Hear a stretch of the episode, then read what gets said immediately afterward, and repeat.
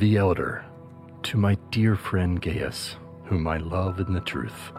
Dear friend, I pray that you may enjoy good health and that all may go well with you, even as your soul is getting along well. It gave me great joy when some believers came and testified about your faithfulness to the truth, telling how you continue to walk in it. I have no greater joy than to hear that my children are walking in the truth. Good morning, everyone. I'm Jonathan Coleman, one of the pastors here at Anderson Hills. It's so good to be with you here in the worship center, and then also I want to welcome those who are joining us through our live stream. We are in our final week of a series where we examine the letters that were written by the Apostle John. I want to ask you a question to kick off this morning. Are you ready for Thanksgiving? Are you ready? Oh, yeah. Does that question bring dread or excitement? Huh? It brings a lot of excitement for me. Oh, yeah. Oh, yeah. Think for a moment about the special privilege of hospitality. By special invitation or with a surprise knock, company arrives, and with those people come the promise of the possibility of soiled floors, extra dishes to be washed, food and drink consumed, possibly good times or drama. It's an inconvenience. Is it an inconvenience or a hearty welcome? From sharing a meal to providing a bed, hospitality, it does cost in time, energy, and money. Think about it. Most of us will be experiencing hospitality this week as we gather together. Thanksgiving is one of those top two gatherings of the year. I've already prepared. I bought the uh, stuffing, the crumbs for my mom's famous oyster dressing.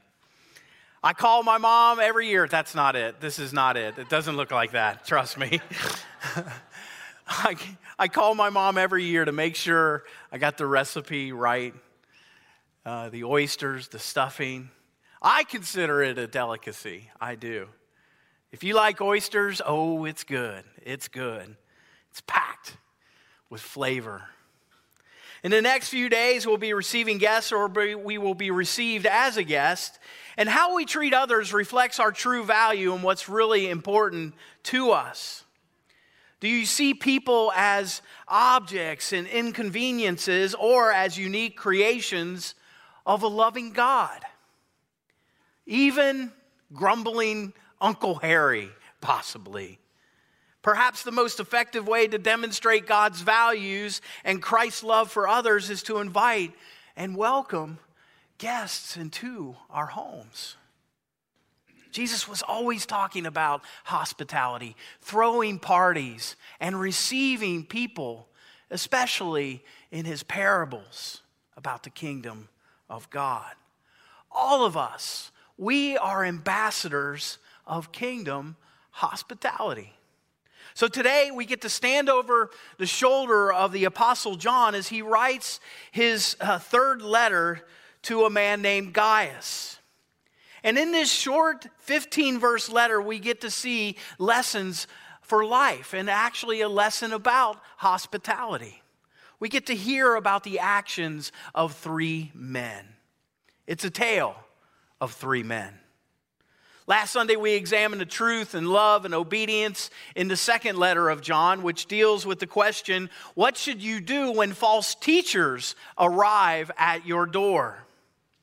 This week, we deal with the opposite question what, what should you do when you receive godly teachers that come knocking on your door. If last week was about bad guys knocking, this week is about good guys knocking. This short little epistle contains a fascinating snapshot of three personalities in the first century church. We don't know uh, where the church was located. Scholars assume it was in modern day Turkey. That's funny, modern day Turkey. But it's not certain. This letter was written around AD 90 So let's look at this together and briefly see a snapshot of three lives. To my dear friend Gaius, whom I love in the truth, dear friend, I pray that you may enjoy good health and that all may go well with you, even as your soul is getting along well. Gaius. That's the first name that we see. John evidently knows him and addresses him in a warm and friendly way in this letter. We gather from the letter that Gaius is beloved by John and he has some amazing qualities. And from these elements that we read about Gaius, he reminds me of Old Fezziwig from Charles Dickens, A Christmas Carol. Gaius is jolly and full of joy. He's putting everything aside and pouring his money and his heart and his resources with a sincere focus of lifting people up into a higher reality through his hospitality. So, the first quality we see about John's dear friend Gaius was he had a strong soul. He was strong in soul. And this warmed John's heart. That's a wonderful thing to say about a person, isn't it? John says to Gaius, I wish that you could be as strong in body as you are in spirit. You know, it'd be interesting to apply this test to people today. If your physical appearance reflected your spiritual state, what would you look like? Would you be a robust, robust individual, strong and fit? Or would your spirit be weak and scrawny, barely able to move? Well, Gaius was the sort of man whom the Apostle John could say, Brother, your soul is strong like bull. It is. But I wish your body could be the same. So you get the impression that John knows that Gaius has some health problems, but he knows for a fact that Gaius' soul is strong. And so John loved and he prayed for Gaius. Gaius also had a wonderful reputation, he had a good rep. John continues writing this in John 3 uh, 3 through 4. He says, It gave me great joy when some believers came and testified about your faithfulness to the truth, telling me how you continue to walk in it. I have no greater joy than to hear that my children are walking into truth. Folks, think about reputation for just a moment. It is so invaluable. We can do so much with a solid reputation.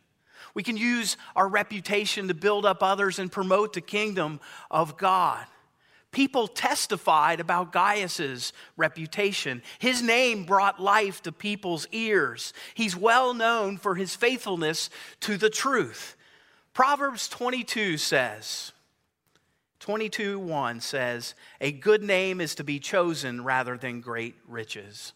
I found a wonderful Shakespeare quote in his play King Richard II as he wrote these memorable lines The purest treasure mortal times afford is a spotless reputation. Mine honor is my life, both grow in one. Take honor from me, and my life is done. You see, God can help form and solidify our reputation as we walk in truth. And we see that from this letter that John writes. And that's what Gaius does next. He does show that he walked in the truth and it was a priority for him. This is a common theme in John's letters walking in truth. People shared how Gaius's faithfulness to the truth of Jesus Christ was evident in his life and how he continued to walk in that manner of truth. I think if John the Elder was here today, if he was going to say one line to us, he would say, Dear children, walk in truth. It's a common theme as we've seen through the past several weeks in his letter. So, what does it mean to walk in truth? It means we enter each day with our minds renewed by the saturation of the Word of God and prayer and the disciplines we practice as Scripture. Praying that our thoughts are the thoughts of God. Our, our thoughts are the thoughts of Jesus Christ, the way, the truth, and the life. The source of truth is God Himself. So we need to start with Him. That means on a daily basis, we need the Holy Spirit to fill us with His guidance as we live out and turn the Word into action. Psalm 26, 3 says, Your loving kindness is before my eyes, and I have walked in your truth. We experience that from the loving kindness God gives through the ministry of His Holy Spirit and in His Word. John continues to identify Gaius's qualities. And so in 3 John 5 through 8, he says, Dear friend, you are faithful into what you're doing for the brothers and sisters, even though they are strangers to you. And he's talking about these uh, Christian missionaries. They have told you, the church, the church, about your love. They have told the church about your love. Please send them on their way in a manner that honors God. For it was for the sake of the name that they went out, receiving no help from pagans. We ought to therefore show hospitality to such people so that we may work together for truth. You see, in the first century, Christian missionaries traveled from place to place, town to town, to carry out and spread the gospel of Jesus Christ. And they didn't stay usually in inns, they would find a Christian home to stay in. In the first century, hospitality, Christians were known for their hospitality, opening up their homes to these traveling missionaries. So we see that this is what Gaius did, that he was hospitable toward all. He warmly received complete strangers, he took care of their needs. I was reading this week a news article, it was a fascinating story and I want to read this article to you. It says, What began as a wrong text from a Phoenix, Arizona grandmother to a 17 year old stranger has become a relationship going strong for nearly six years. Back in November 2016, Wanda Dench thought she was texting her grandmother, or not her grandmother, texting her grandson an invite to Thanksgiving dinner. But the text went to a 17 year old boy that she didn't even know. Jamal Hinton was sitting in class when he got this message. And after texting her back and clearing up the fact that he was not her grandson, she still told him that there was a plate for him at their Thanksgiving table. She said, That's what grandmas do, they feed everyone. So he showed up. he showed up. And, and I pulled these pictures, pictures out of this news article. Year after year, for the past six years, they celebrate Thanksgiving together. Last Sunday, Hinton tweeted an update. We're all set for year six. Was it a mistake text? Or was it a divine appointment, a Godcidence made to bring these two people together? And we see Wanda's hospitality. I love this story. You see, folks, hospitality warms the heart, especially our own heart. The word hospitality has the word hospital in it. A hospital makes people well again. Biblical hospitality is doing what Gaius did. He helped meet people's physical, emotional, and spiritual needs. Our lives, our generosity through hospitality should be opened to everyone. What would this Thanksgiving look like if you practice biblical hospitality? Truly welcoming, loving, making people feel well again, filling the belly, helping people meet needs that they can't meet for themselves. So these are the qualities of this man named Gaius. The next person mentioned in this letter is Diotrephes. I've been practicing that name, saying that name all week. Diotrephes. We're going to look at John's description of Diotrephes. Let's look at 3 John 9 through 10. I wrote to the church, but Diotrephes, who loves to be first, will not welcome us. So when I come, I will call attention to what he is doing, spreading malicious nonsense about us. Not satisfied with that, he even refuses to welcome other believers. He also stops those who want to do so and puts them out of the church. You see, first and foremost, you see Diotrephes was a self promoter, and John is ticked off at this guy. You see, Diotrephes had to be first among people. You really get a picture from this reading that Diotrephes was the type of person who had to be seen when the church assembled. And evidently, he was one of the church leaders in the area where Gaius lived. He would be the type of person that would come in fashionably late to a church assembly so that everybody else could see him, maybe at a, a large gathering that was very important. Jesus warned about self promoters in Matthew 6 5. He said, When you pray, you shall not be like the hypocrites, for they love to pray standing in the synagogues and on the corners of the streets, that they may be seen by people. Assuredly, I say to you, they have their reward. You see, Jesus gives us a warning in Matthew 23 about self promotion. Whoever exalts himself will be humbled, and he who humbles himself will be exalted. I read about an applicant who was being interviewed for a job, and the employer held a very glowing letter of reference with compliments that were in high regard from the, about the applicant. And he was very impressed, and he said to the applicant, Man, this was incredible. And the applicant said, I'm glad you like it. I wrote it about myself. I really think that that was Diotrephes. He had that kind of character. Next, Diotrephes was insubordinate. Diotrephes would not accept the authority of the apostles. And because the authority of the apostles was the same the, as the authority of God in those times, Diotrephes was really rejecting God's advancement in his life and God's word. Folks, followership is just as vital as leadership. Followership is just as vital as leadership. What kind of follower you are tells a lot about what kind of, kind of leader you will become or what kind of leader you currently are. In the church, we have those who lead us spiritually. I love reading and listening to sermons preached by other pastors, especially here at Anderson Hills. I'll tune in to John Ferguson's uh, uh, sermon on the way home from church today. I love listening to that. So I just try to grab that spiritual authority as he being my senior leader.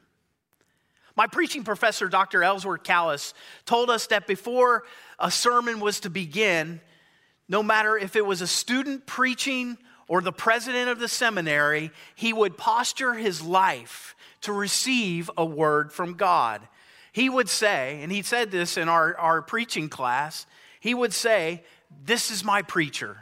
And he said, Students, when you get up to preach, don't think I'm just grading you. I am listening for a word from God from you. Boy, that would make me shake in my shoes. but Dr. Kalas, God rest his soul, was obedient to the word, and he postured his life to the authority of God, no matter who was proclaiming God's word. Evidently, Diotrephes did not have that kind of attitude. There was no spiritual authority in his life. Next, we see that Diotrephes was slanderous, that he was a gossiper. John says that Diotrephes was spreading malicious nonsense. Folks, we have to remember that gossip is a sin, that slander is a sin, and we dare not do those things. There's a 19th century folk tale about a young fellow who went around town slandering the town's wise man. One day he went to the wise man's home to ask for forgiveness. And the wise man, realizing that this man had not internalized the gravity of his transgressions, he told him that he would forgive him on one condition that he go home, take a feather pillow from his house, cut it up, climb the nearest mountain, and scatter those feathers to the wind. After he had done so, he said, You should return back to me and we'll talk. So, puzzled by this strange request, this man did it. He went home, he grabbed a pillow, he cut it open, and he spread it into the winds on the mountain. And the feathers went everywhere, blowing. He went back to this wise man's house. He said, Am I now forgiven? He said, Just one more thing, the wise man said. I want you to go and gather up every feather that was in that pillow. The man said, That's impossible. That's impossible. The wind has already scattered them everywhere across the countryside. The wise man said, Precisely. And though you may truly wish to correct the evil you have done, it's impossible to repair the damage that your words have done to me. Your words are out there in the marketplace, spreading hate, even as we speak. This is what Diotrephes was doing, spreading slander about John. Proverbs 10:18 said, Whoever hides hatred has lying lips, and whoever spreads slander is a fool. We must guard our lives against gossip and slander.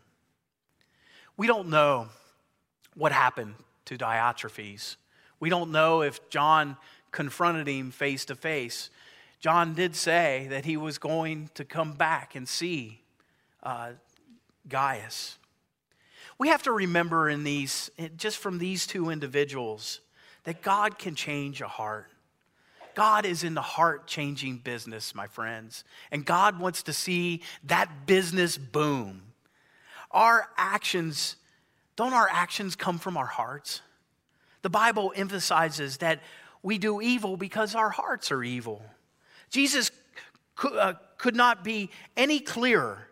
He said, For out of the heart come evil thoughts, murder, adultery, sexual immorality, theft, false testimony, and slander. And this means that we need God to change our hearts if we hope to live changed lives. The psalmist understood this so perfectly well when he said, Create in me a clean heart, O God, and renew a steadfast spirit within me.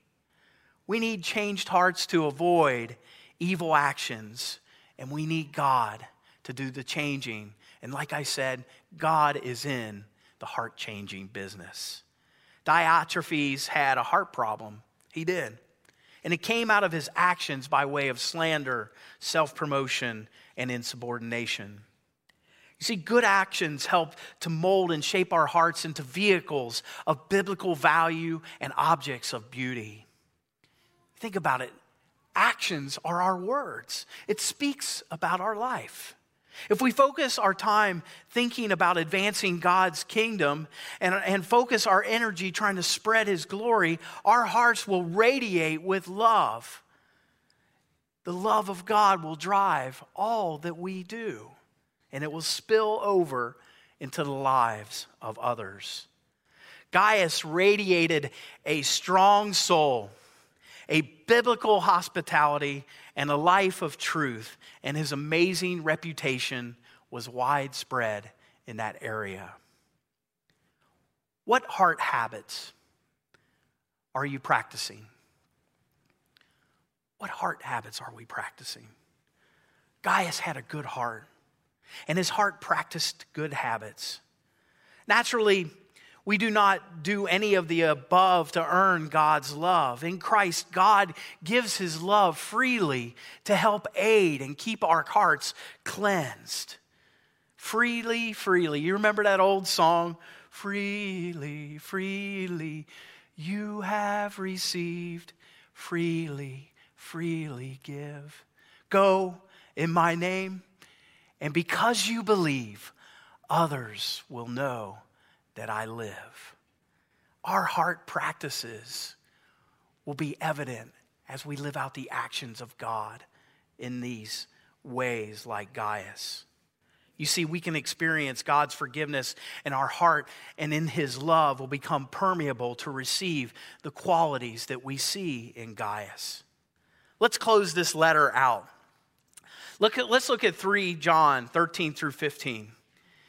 And he's writing to Gaius Dear friend, do not imitate what is evil, but what is good. Anyone who does what is good is from God. Anyone who does what is evil has not seen God. Demetrius is well spoken by everyone, and even by truth itself. We also speak well of him, and you know that our testimony is true. He said, I have uh, much to write to you, but I do not want to do so with pen and ink. I hope to see you soon, and we'll talk face to face. Peace be with you. The friends here send their greetings. Greet the friends there by name. And with this, we pass on to a third man described in this letter. It's Demetrius. We know little about him. His, only, his name is only spoken one time, but everything we know about him is positive. He's probably the guy who carried this letter from John to Gaius. Demetrius is well spoken by everyone, and there was probably a chain of command that happened here. So we see that Demetrius was probably a mentor. John was Demetrius's mentor, and Demetrius appears to be a good example to Gaius. Gaius probably drew from the Christian action well of Demetrius. And so we see this mentorship. I want to ask you a question Who are you a pattern for? Who are you a pattern for? Who are you mentoring? Who are you pouring your love into and God's truth into? You see, people are looking for patterns, my friend, my friends. Many folks don't know how to live in a way that pleases God. And it's not entirely their fault. It's probably learned behaviors from someone, probably from the lies of the world. Maybe this holiday season, you begin, can begin to pour into others and create a pattern, helping people in their mentorship. I think of all the incredible people that I watched and learned from that make me up. There's all parts of people within me. Today, I have bits of coaches and neighbors and friends and loved ones and youth leaders and pastors that, that make up who I am and here and here. So we've went through this letter. We just looked at a whole letter in the Bible in one sitting. Three men John knew. And in this letter, we see how these people live their lives.